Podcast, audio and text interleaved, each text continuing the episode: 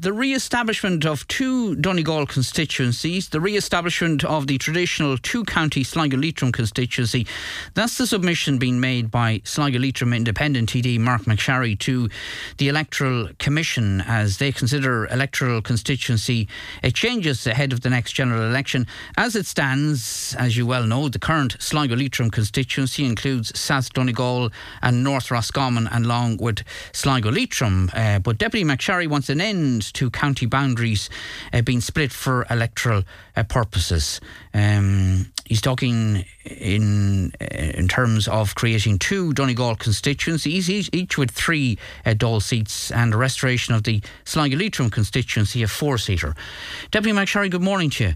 Uh, and, and, and, thanks for joining us. Um, why are you suggesting this? The, the numbers don't stack up uh, to suggest that it should be two Donegal constituencies of three seats each and four in Sligo Leitrim.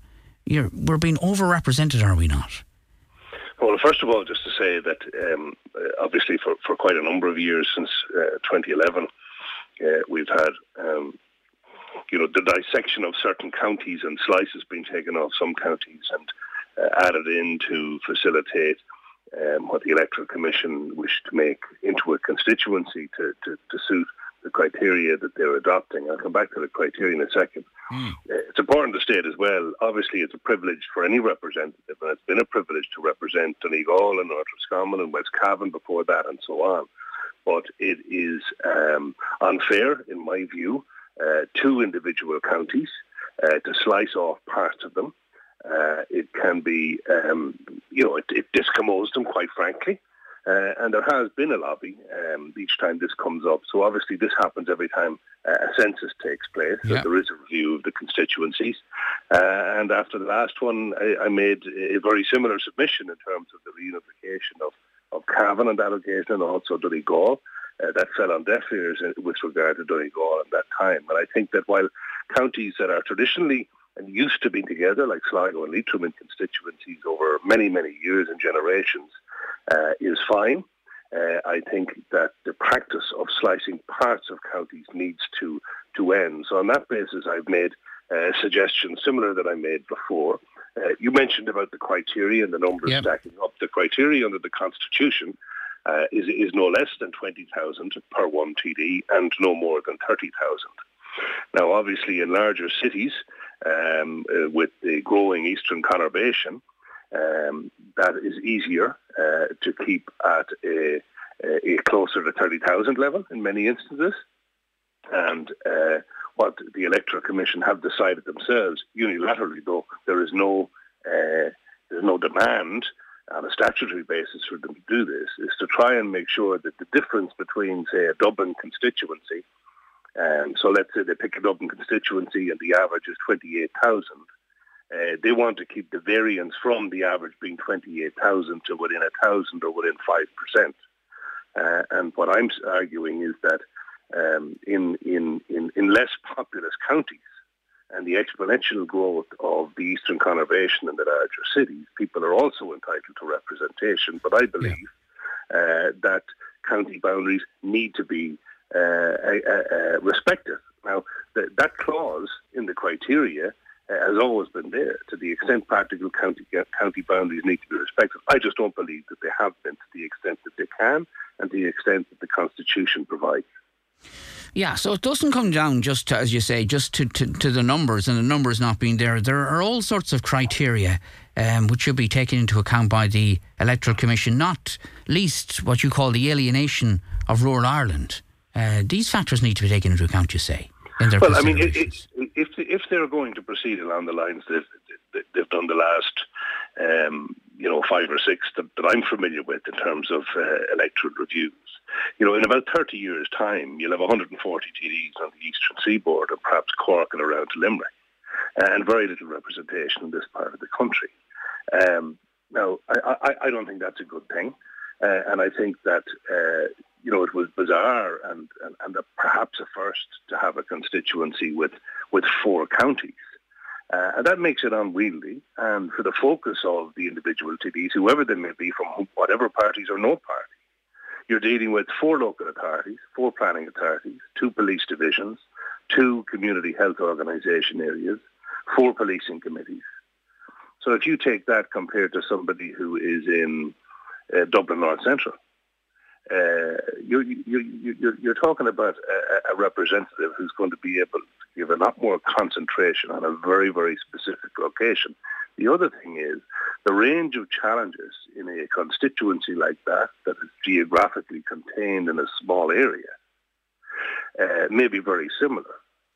But in such a vast constituency, in more rural ones, such as this one and others indeed, uh, there may be a very wide diversity of issues, uh, from rural issues uh, through to uh, ones that are more familiar with urban centres and so on. And uh, these need to be taken account of. And I think that in many ways, without wishing to impugn the work of the previous electoral commission, it's almost as if they left this part of the country to last and had to stitch, you know, a patchwork of a constituency together to, to, to match a numbers criteria that they themselves selected uh, in the earlier part of their process to facilitate the urban areas on the East Coast. Right, okay. And you, you make this submission just as, I mean, you, there, there's no personal gain for you in suggesting that Donegal uh, be reunited and uh, the generation of two, three seater constituencies. I mean, is there any case that it would be, it would handier for you for re election purposes to have the old traditional Sligo Leitrim uh, constituency no, it, it, it, restored? It would be a, a loss to me, uh, numerically and in votes, no question about it. Uh, but it is um, the mandate on which I fought the election that I was elected to the Dáil. Uh, that I would seek the reunification of counties, and uh, and I'm seeking to do that. But in terms of votes, it'll be uh, it would be worse for me personally. But that's that's neither here nor there. Um, the, this this uh, is about you know respecting uh, the communities and the people of the counties of the northwest of the country, and in ending uh, what, in my view, has been a very poor practice of, um, you know, assembling a patchwork constituency to match criteria without taking account of uh, the very real entitlements and rights uh, of the people in those areas and the variety of challenges that they have to face. Right, okay. Uh, a lot of questions coming in. The, the, two Donegal constituents, I presume you're you're you're of a mind to uh, um, see the, the restoration of the Donegal North East, Donegal South West constituencies. Uh, that would give Donegal six TDs in all. Again, is that not over an over representation considering the population? No, it's not. It's, uh, that would come in at twenty seven thousand seven hundred or thereabouts per TD. Um, and in the Sligo Leitrim scenario, it would be about 26,000 per TD.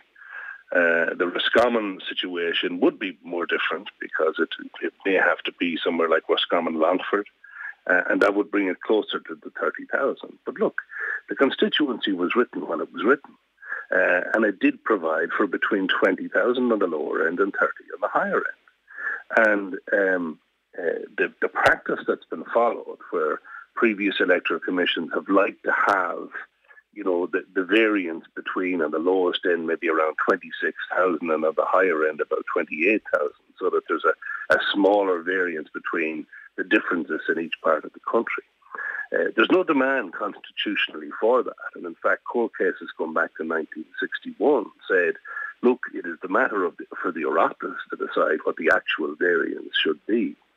Uh, the practice has been They've chosen it to be a very narrow variance, and I can see the reason for that.